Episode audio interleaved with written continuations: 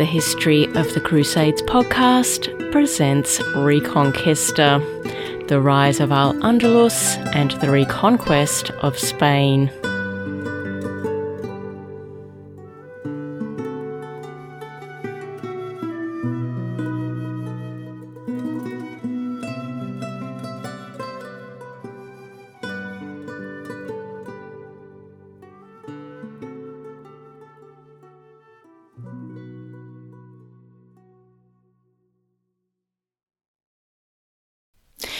Episode 19 The Caliph, Part 1.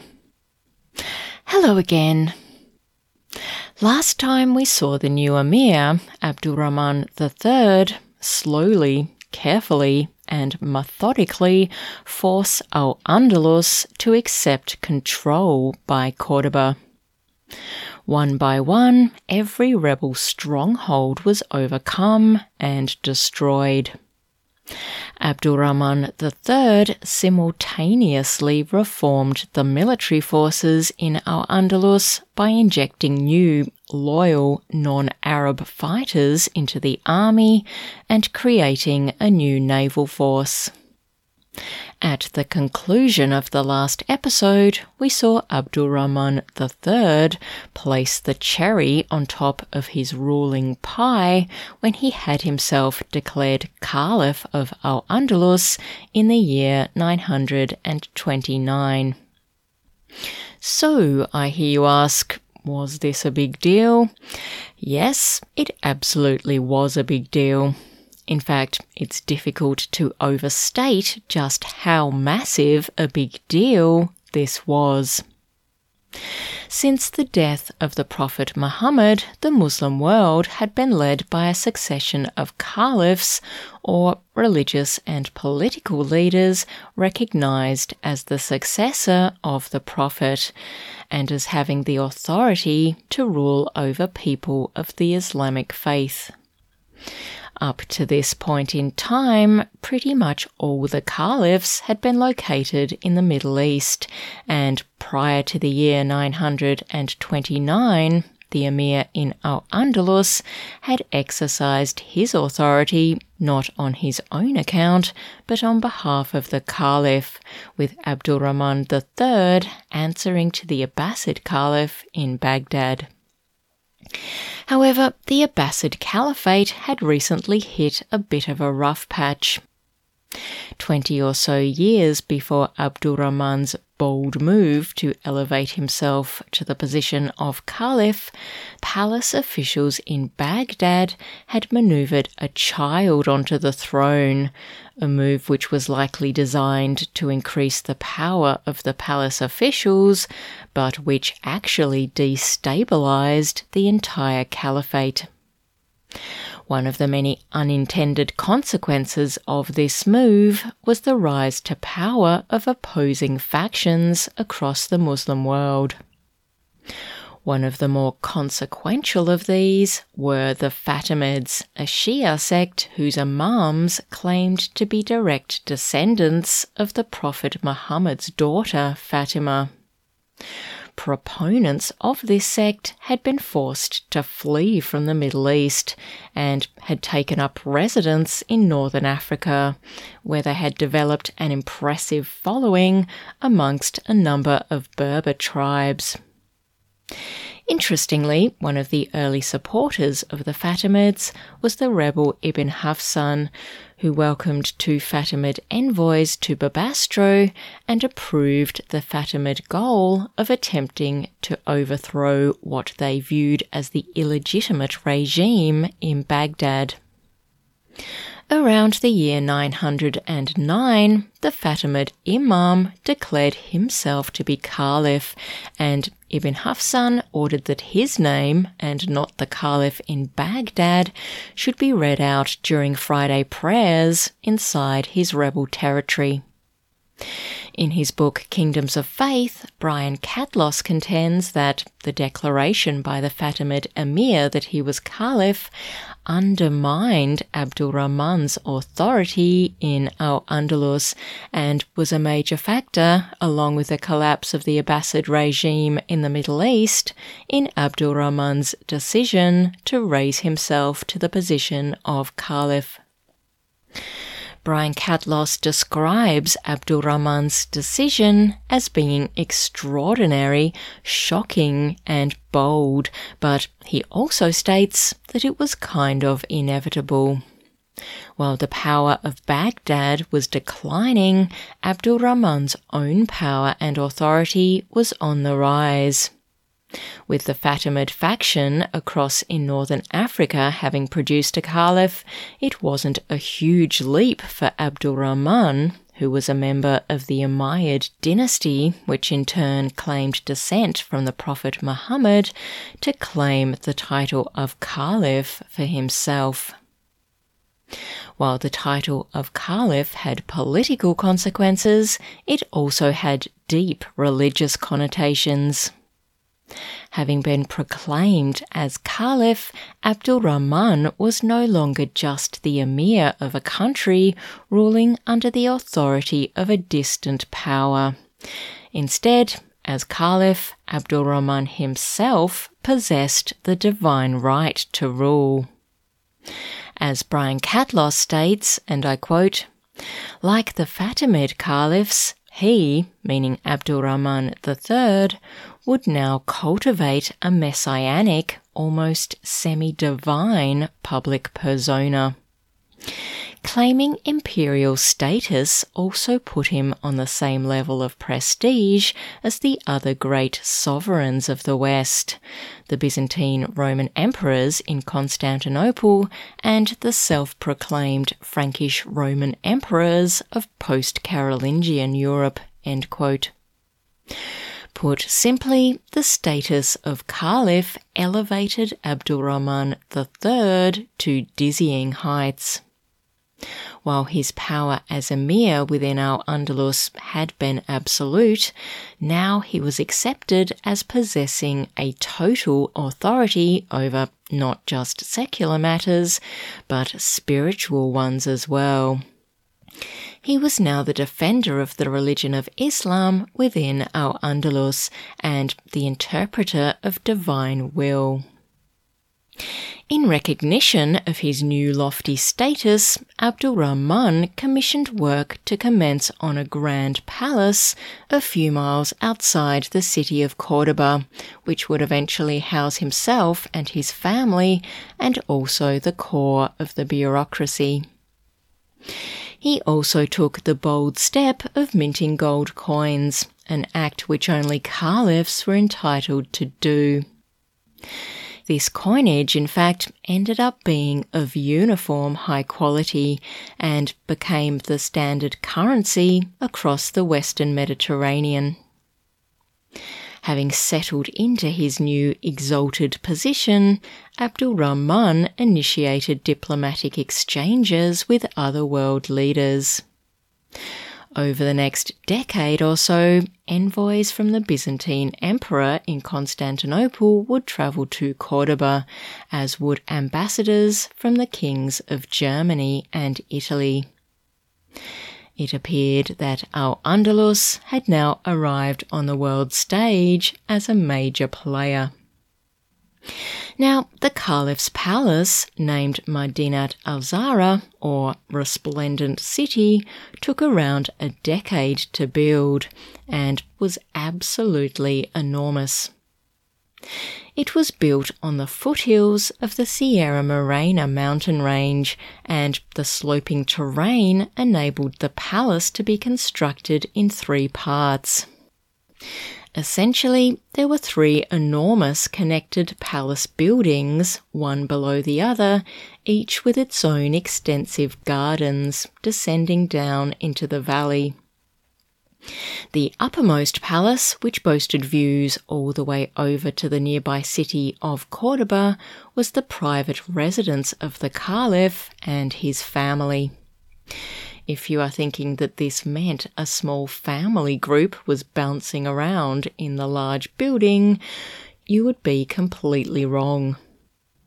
This part of the palace, the Caliph's private residence, was home to literally thousands of people, possibly as many as 10,000 people if you included the thousands of male and female slaves. Basically, the Caliph lived here with his many wives, his many children, and hundreds of concubines, along with extended family members, household staff, and many slaves. Further down the hill lay the second palace, which served as the administrative wing of the complex. This was where the Caliph met with ambassadors and dignitaries, and where ceremonies were carried out. Again, this was a massive place where thousands of courtiers and government officials, along with their families, resided. In his book Kingdoms of Faith, Brian Catlos notes that many of these government officials were Christians and Jews who lived alongside their Muslim co workers within the palace complex. There was also a wing housing rooms for visiting dignitaries. As you might imagine, these top two palaces were constructed from the finest and most luxurious materials available, designed to showcase the Caliph's power and status. Multicoloured marble was used to line the floors and walls, with the palace all up containing more than 4,000 marble columns, many of them reclaimed from Roman ruins across the Iberian Peninsula. Elaborately carved wooden screens adorned the windows, while silk brocade hung from the walls. The audience hall, where visiting dignitaries would sit prostrated before the Caliph's jewelled throne, contained two marble fountains and a large basin filled with liquid mercury, which, when moved, would cause waves of light to shimmer around the room. Now, the giant bowl of Mercury was a very popular installation in the palace, and you might be wondering why we don't have giant bowls of Mercury on display in public buildings today. There's actually a very good reason for this. That reason being that mercury is actually a highly toxic substance, and although it is super interesting to view a large bowl of the dense silver liquid and gasp in delight as light is reflected off its undulating surface, mercury emits a vapor which is highly toxic and easily absorbed into the lungs. Overseers at the palace may have had an inkling that their bowl of mercury was not exactly a benign part of the display, as visitors were encouraged not to touch the mercury. Instead, slaves gently rocked a stone platform underneath the bowl, with the motion causing the toxic but very pretty liquid to ripple and move, refracting waves of light around the room. If the fountains and mercury bowl weren't enough to hold your attention while you were waiting for the caliph to appear, you could browse the many curiosities and relics which were displayed around the chamber. They included sumptuous gifts sent from world leaders, such as a large pearl gifted to the Caliph by the Byzantine Emperor Constantine VII, and mementos from Abdul Rahman's victories on the battlefield. Of course, a fancy palace has to have fancy gardens, and Medinat al Zahra certainly had those. The lush gardens, sporting elaborate fountains, water features, and statues, were extensive enough to house the Caliph's collection of wild animals, including peacocks and lions. The final third palace at the bottom of the complex wasn't as elaborate as the top two palaces, but was more functional, housing the ancillary staff, gardeners, craftsmen, and palace workers. But it was just as large as the other two buildings, housing many thousands of workers and their families. Just to give you an idea of how big this complex was, the three palaces and their gardens were surrounded by a defensive wall, complete with numerous towers. The wall was nearly one mile long and half a mile wide. Some historians have labelled Medinat al Zahra as the Versailles of the Middle Ages, and it's not hard to see why. Just so you are left with no doubt about the magnificence of the complex, here is a description from Brian Catlos of some of the furnishings in the Middle Palace and I quote, the gilded and bejewelled throne on which the ruler sat as visitors prostrated themselves before him was intended as a recreation of that of the biblical Solomon.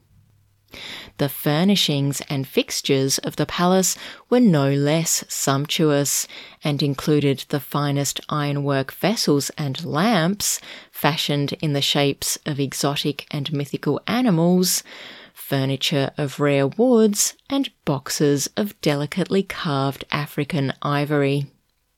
The palace also held an immense library, said to contain hundreds of thousands of volumes representing the knowledge of the Islamic, Byzantine, and Latin worlds, a testament to the worldliness of the Caliph. The construction of Medinat al Zahra truly signalled the arrival of Al Andalus on the world stage. Now that Abdurrahman has secured central rule across Al Andalus, risen to the status of Caliph, and catapulted himself up the leaderboard of European and Middle Eastern leaders, you might be thinking that for his next move, Abdul Rahman is going to extend his dominance across the Iberian Peninsula and subdue the northern Christian kingdoms once and for all. Well, you would be right in thinking that this was on Abdul Rahman's to do list, but you would be wrong in thinking that he would easily achieve this goal. He fared best with the Basque people and their rulers in Pamplona. We will examine his interactions with them in the next episode, but for the remainder of this episode, we will take a look at Abdurrahman's attempts to bring the regions of Asturias, Leon, and Castile to heel. Now, when we last left this region, King Alfonso III's three sons had forced him from the throne of Asturias. They then divided their father's realm into three kingdoms Galicia, Leon, and Asturias, and took one each for themselves. However, by the year 925, only 15 years after raising themselves to the status of kings, their plans were in ruins. All three brothers had died, and a succession crisis was underway in what was now the reunited kingdom. However, the kingdom was now known not as Asturias, but as the Kingdom of Leon, the capital having shifted to the ancient city of Leon, where the second eldest of King Alfonso's sons, King Ordoño II, had ordered the construction of a magnificent cathedral and a palace worthy of a king. Following the death of the last son left standing, King Ordoño II, in the year 925, one of King Ordoño's sons, Alfonso, seized the throne with the assistance of the current ruler of Pamplona, becoming King Alfonso IV. However, only five years into his reign, King Alfonso IV abdicated the throne in favour of his brother Ramiro, who became King Ramiro II. The former King Alfonso then retired to a monastery to begin a life of quiet contemplation. However, a life of quiet contemplation didn't turn out to be to Alfonso's liking, so he decided to seize the throne back by force. He was, however, unsuccessful. He ended up being captured by his brother King Ramiro II, who decided to put an end to any future ambitions Alfonso might hold by blinding him. Then, for good measure, King Ramiro also captured his nephews, the surviving sons of his brother Fruela, and had them blinded as well. Now secure in his rule, King Ramiro II decided to stir up some trouble in Al Andalus, which involved him defeating a Muslim force in the north of Al Andalus, then forcing the governor of Zaragoza to pay tribute. Deciding that the upstart Christian king needed to be taught a lesson, Abdul Rahman III personally commanded a sizable army, rode to the north, and faced King Ramiro on the battlefield in August of the year 939. In what must have been a shocking turn of events for the Caliph, the Muslim forces were resoundingly defeated by King Ramiro, who went on to repeat his victory by once again defeating the Caliph's forces a few days later. A furious Abdulrahman III was forced to retreat back to Cordoba. The Caliph blamed the defeat on rifts within his army and subsequently executed the commanders whom he accused of infighting. The whole experience was so unpleasant for Abdulrahman III that from that time on he never again visited the northern regions of Al Andalus. Meanwhile, King Ramiro may have been tempted to run rampant in the north, seizing territory from Al Andalus and expanding his kingdom. But his ambitions were kept in check by the rising power of a nobleman inside Castile, a man called Fernan Gonzalez, the Count of Castile. Fernan Gonzalez was intent on turning his county into a kingdom separate from the Kingdom of Leon, and King Ramiro spent most of the remainder of his reign attempting to prevent the Count of Castile from achieving his aim. Join me next time as we see the Caliph tackle the remaining Christian northern power, the Kingdom of Navarre. Until next time, bye for now.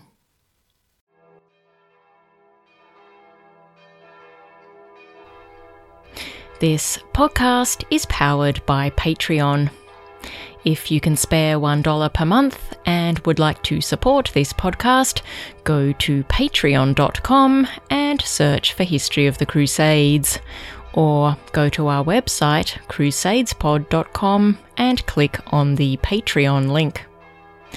Your $1 contribution will mean you get access to an extra episode every fortnight on topics related to the Crusades. And it means that you are powering the History of the Crusades podcast. Thank you to all who have signed up so far.